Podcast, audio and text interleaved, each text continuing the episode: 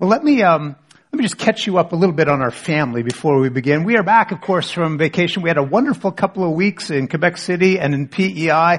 And then that thing happens It always happens with vacation. You get back home, you get back into the rhythms of life, the routines and the memories are all still really fresh. And then the bank statements start to arrive. So forgive me, but uh, I'm going to broach that issue. I need to talk to you about that one uncomfortable situation. It's arisen in your life and in mine. I guarantee it. I want to talk to you about that moment you realize you are overdrawn at the bank. There's all kinds of reasons why it happens, right? Maybe the paycheck went in a little bit late. Maybe the landlord cashed your rent check a little bit early. Maybe you were going to make a deposit and I don't know, your great aunt from Moosonee called and you got hung up on the phone. You couldn't get to the bank in time. By the time you got there, it was closed. Whatever the reason, the result is the same. Insufficient funds. Well, I mean, what an ominous phrase. You have insufficient funds. In the gallery of famous phrases, insufficient funds probably hangs somewhere in a gallery with the other ones like revenue Revenue Canada has selected your case for audit this year, or, or, a root canal is going to be necessary, or maybe the worst of them all. Hey, I think we should just be friends. Oh, there it is. Insufficient funds. I almost, I, I hear the voice with a Transylvanian accent. You know, you have insufficient funds. And there, there it is. You are overdrawn and let's be clear, when you are overdrawn, whose fault is it? It's yours. It's not the bank's fault. They didn't write the check that bounced. It's not the store's fault. They didn't write it either. It's not even the fault of your great, great aunt in Moosonee, but maybe she's got a soft spot for you. She can help you out. You make all the excuses that you want, but a bounced check always finds its way back into the lap of the person who wrote it. What do you do when you don't have the money to cover it? When you have nothing to deposit but an honest apology and good intentions. I mean, we can, we can pray for our windfall, a lottery that comes, or a, a wealthy relative who deposits everything that we need in our account. But when we're talking about financial debt, we know that that stuff is probably not likely to happen. But if you're talking about spiritual debt, it already has. And that's what I'd like to spend a little bit of time reflecting with you on this morning. Those of you who are here, those of you who are joining us online, your Heavenly Father has covered the shortfall in your life. In God's house, you are covered by the magnificent roof of His grace. We have been dealing with this image of the great house of God, using the metaphors of the different rooms as we've gone through and, and lingered and savored the words in the Lord's Prayer. We've looked at the foundation of the house, the dependency, the constancy of God, our Father, who is. We've enjoyed the warmth and welcome of our Heavenly Father who invites us into the living room and says, you are mine, adopted into the house of God. You can call me your Heavenly Father. We sat there wide-eyed in wonder in the chapel and said, holy, holy, holy, our God who is a cut above who we are and what we are. We've enjoyed the provision of God in the kitchen. Give us this day our daily bread. And now we come to the roof. And let's be honest. I mean, the roof is the part of the house that you probably notice the least. Green and I over the years have entertained hundreds of people in our homes. I can't remember a time when somebody commented on the roof of our house. Actually, no, just once. Once in, in a previous house when we were in the dining room enjoying a meal with friends and family and, and to our horror, we watched as the upstairs toilet slowly made it through the dining room ceiling down into the dining room. It's then that we knew we had a problem with the roof. But generally, you don't notice the roof until there is something wrong with it. And we don't compliment the roof. We compliment the gardens, the grass, the decor, but, but not the roof. And, and, but for those of you who are builders, and I know we have tradespeople, that's it. That's too bad. Cause roof construction is probably the hardest part of, of the house. I've, I've done it in an elementary way only twice on a cottage that we owned and a little shed in our backyard. And it's not easy. You're trying to remember all the angles, rise over run, and what is it my dad said about how that carpenter's square works? It, it's not easy. And yet, isn't it ironic that most people will notice a $2 lamp hanging outside of our house before they will notice the roof that is absolutely critical to life underneath it? We don't want to make the same mistake in the great house of God. When it came to the roof, God spared no expense. In fact, the roof is the costliest part of the whole mansion. It cost him the life of Jesus. It cost him the life of his own son. And he invites us as we're making our way through this great house of God, praying the Lord's Prayer, to savor the finished work of Jesus, the great, the roof that is over our heads, by speaking those four words that are embedded there in the center of the prayer. Matthew 6 verse 12, forgive us our debts. Will you say that with me? Forgive us our debts. Now, say it again, but we're not saying it to each other. We're saying it to the one who needs to hear it. Forgive us our debts. There are times in the Bible when we get tripped up over words and meaning and we, we do that little dance where we go back to the original language and say, well, maybe the word meant this, but this word is clear. The word debt in Greek means debt. It means you owe something. And to be in debt, eh, to owe somebody, somebody something, uh, I mean, it's, it's something we realize in our own world on a financial basis, but in the spiritual world, aren't we all in this state of indebtedness to God? I mean, don't we, don't we fall into his debt when we, we pay lip service to the things that he's asked of us, but we don't pay life service to them? He says, you know, I want you to go south. And yet there's this part of us that says, I'm going north. I want to go left. And, and God said, but the right way is this way. Rather than love our neighbor, we're indifferent to our neighbors. And sometimes we, we even think things that, well, we'd be embarrassed to take under the roof of the household of God. Instead of seeking His will, we, we pursue the will that the world says this is what you ought to, you ought to set your sights for. We're told to forgive our enemies. But instead we harbor all of these resentments. We disobey God. We incur debt. And aren't we in God's debt when we disregard Him? He makes a universe spectacular, vast, beautiful, and we credit science all science ever has done, and it's done a lot, but it's given us a lens to understand what God has made. But let's give credit where credit is due.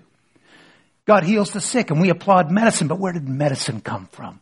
Human ingenuity, the searing intensity of a human mind that is a gift of God. He gives us beauty, and we credit, we credit Mother Nature or, or Mother Earth. He, he, he gives us possessions, and we salute human ingenuity. Wasn't Steve Jobs brilliant?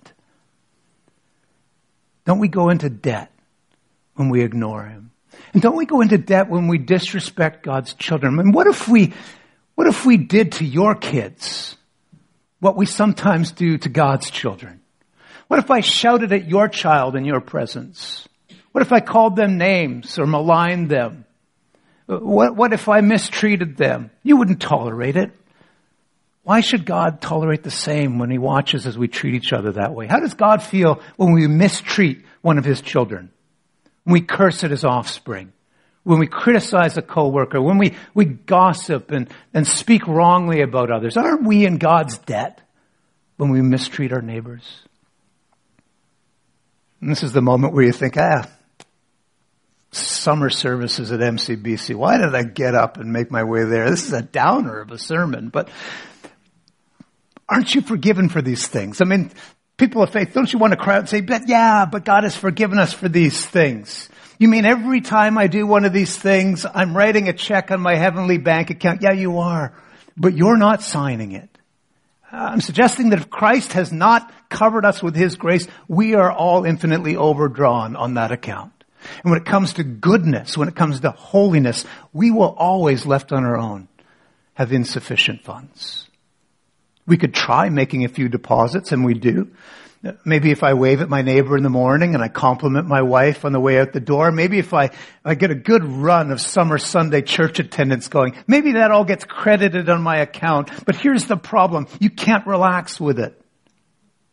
Romans 4 verse 5 Let's read this together. Romans 4 verse 5, people cannot do any work that will make them right with God. That doesn't mean that you don't do things that bring a sense of delight to God, but the cumulative total of your life cannot put the account of your life in good standing. Are you trying to reconcile your own statement? I mean, forget about ever having peace if that's the case.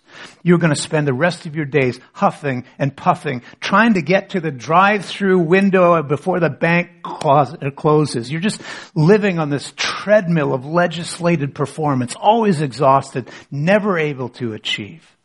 You're trying to justify an account that you cannot justify. Can I remind you of this? Romans 8, 33.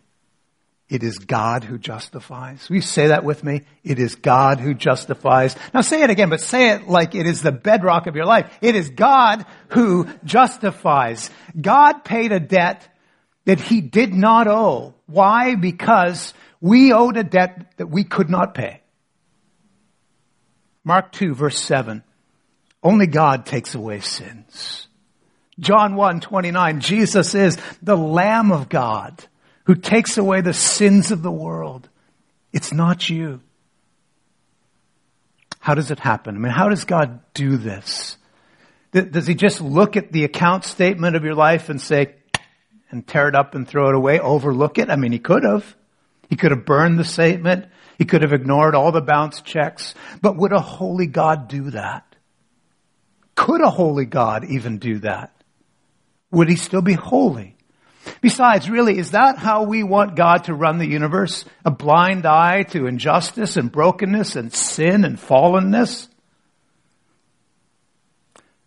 Maybe he just decides not to punish. Again, he could have done that. Could have just crossed your name out of the book and wiped you off the list and said he's going to punish. But would a, would a loving God do that? I mean, could a loving God even do that? He loves you, the Bible says, with an everlasting love. Nothing separates you from it. So what does he do? Let's read together what he does. 2 Corinthians 5 verse 19. We'll put it up on the screen. Let's read this.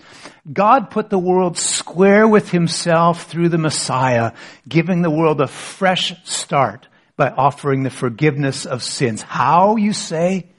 In Christ. God put on him the wrong he who never did anything wrong, so that you could be put right with God. Don't miss what happens here. God takes a statement that is flowing with red ink, bad checks, and he writes his name at the top. And then he takes his statement with a million deposits and no withdrawals, and he puts your name at the top of that list. He assumes your debt, you assume his fortune. And that's not all that he did. Um, those of you who remember the days of check writing, and I know that's largely in the past, know that not only does a bounce check incur you that dubious NSF mark in your account history, it also comes with a penalty. So not only do you owe what you didn't pay to begin with, you owe a penalty because you bounced a check and that caused a headache for the bank and for the recipient. There's a penalty to be paid. And here too, God says, I've got you it's taken care of. If you're overdrawn, the penalty must be paid and God pays it. Listen to these promises. They're just, they're rich. I, I, just want to allow you a chance to have these wash over you. These promises of scripture. Galatians 3.13, He changed places with us and He put Himself under that curse. Galatians 3.13. Or how about these words? 1 Peter 3. That's what Christ did, definitely. He suffered because of others' sins. The righteous one for the unrighteous ones. He went through it all. He was put to death and then made alive. Why? In order to bring us to God. Or these beautiful Old Testament words, Isaiah 53. But he was wounded for the wrong that we did and he was crushed for the evil that we did. And the punishment which made us well was given to him. We are healed because of his wounds. And then just lastly, these, these verses from the book of Hebrews. Josie already led us into that beautiful book, Hebrews 10. With one sacrifice, Jesus made perfect forever those who are being made holy. Nothing else need be said. Nothing else need be done. No more deposits necessary. So complete was the work of Jesus that the very final word that was spoken is a banking word. The last human word uttered by Jesus on the cross, tetelestai, is a banking word. It is finished. A word from the world of commerce. It's accomplished. It's like heaven's endorsement stamp over your life. It's complete. Nothing else need be done. And so if the task really is finished, what more is required of you or of me? If the account is full, what else could we add to it? Even when you repeat those words, forgive us our debts, you're not earning grace or favor. You're celebrating grace that has already been given. You're speaking a promise over your life that God has already honored. And for some of us, these thoughts about bounced checks and, and God's grace, they're not new, but, but boy, I hope they are always precious. Honestly, have you ever received a gift in your life that compares to this? It makes the poorest beggar into a prince, and it makes the, the wealthiest citizen of the world seem, seem like a pauper by comparison if they miss it. The grace of God is the roof over our hearts and our lives, and what a grand roof it is. Thick and, and sturdy and, and strong, and underneath those who, who enjoy God's grace enjoy freedom from guilt and trailing away years of remorse and regret.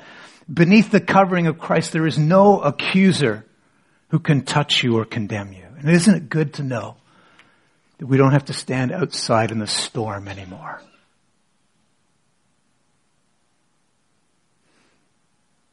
Is it big enough for you? A question comes up from time to time. It comes back in our conversations. It, it comes up as we audit our own lives. Is it big enough for me? Well, you know, if it was big enough for the one who denied Christ most emphatically, for Peter, it's big enough for you.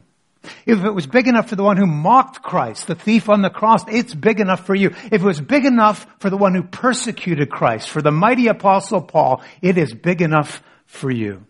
And even though you spent a lifetime writing insufficient fund checks, God stamps this one final statement over your life.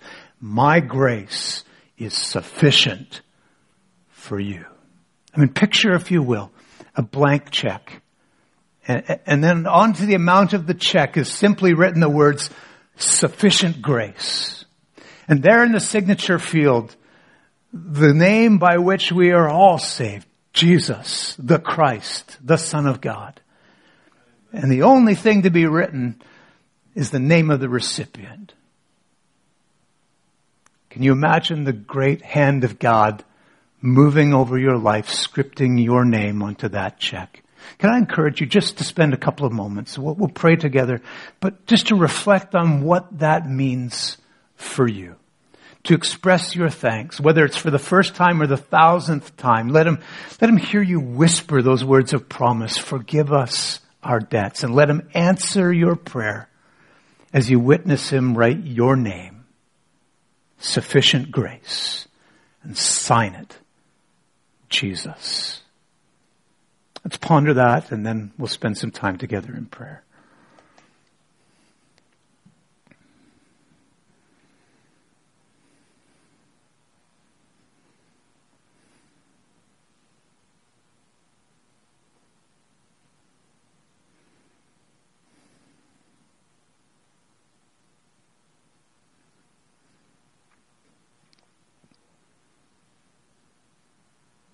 Forgive us our debts, Lord. The words are familiar to, to many of us. And sometimes they're too familiar. They come racing out of our mouths and we don't even stop to think about about the size, the weight, the vastness of what we have just asked for and what we have through Jesus already received. Thank you for the grace which is the roof over our lives, for the protection that we find there knowing that your grace is sufficient for all things and sufficient for us. God, we, we celebrate the finished work of Jesus. And somehow saying thank you doesn't feel quite enough, but what else can we say? We place ourselves in that position of awe and reverence and gratitude and worship before the sacrifice of Jesus. Forgive us our debts, Lord. Thank you for answering that prayer. In Jesus' name we pray. Amen.